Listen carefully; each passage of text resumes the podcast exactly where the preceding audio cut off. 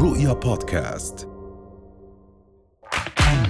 أهلا وسهلا فيكم برؤيا بودكاست ترند. كل إشي بتحتاجوا تعرفوه عن آخر أخبار النجوم والمشاهير وأهم ترند صدر لهذا الأسبوع.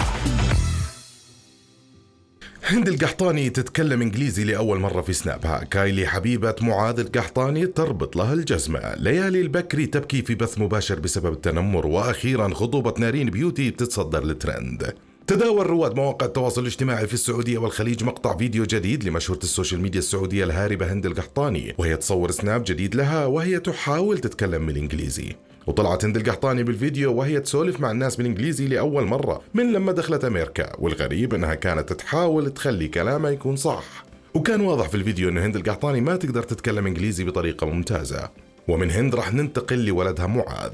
انتشر فيديوهات جديدة لمعاذ القحطاني ولد هند القحطاني مع حبيبته كايلي اللي متصدرين الترند في هاي الفترة بتصرفاتهم اللي سووها على ال social media. وطلع معاذ القحطاني بفيديو جديد وهو جالس على الكنبة وحبيبته كايلي جالسة على الأرض تحت رجوله وتسوي له رباط الجزمة. وكثير من الانتقادات والهجوم اللي وصل معاذ بسبب تصرفه اللي يسويه مع كايلي وشلون يخليها تجلس كذا على الأرض وتسوي رباط جزمته. ومن معاذ ولد هند القحطاني وحبيبته راح نروح لليالي البكري والتنمر عليها. طلعت مشهورة التيك توك ليالي البكري وهي تنهار بالبكاء بسبب كمية التنمر اللي تعرضت لها من متابعينها في التعليقات. وقالت البكري في مقطع فيديو وهي تحاول السيطرة على دموعها تحسبوني حوقف أنتم مجانين أنا راح أكمل البث. وتصدر الفيديو الترند وجاب تفاعل واسع بين رواد مواقع التواصل الاجتماعي وكثير من الناس عبروا عن تضامنهم مع ليالي البكري. وأخيرا راح نختم حلقتنا بخطوبة نارين بيوتي اللي تصدرت الترند أعلنت مشهورة ال social media نارين بيوتي خطوبتها من رامي الياس سامو واللي شاركت جمهورها عن أسباب عدم إعلانها الخبر في وقتها لتكتشف إنه الخطبة تمت قبل بيوم واحد من بدء الأحداث الأليمة في غزة. وشاركت نارين جمهورها عبر حسابها الخاص على إنستغرام مقطع تشويقي من عرض طلب الموافقة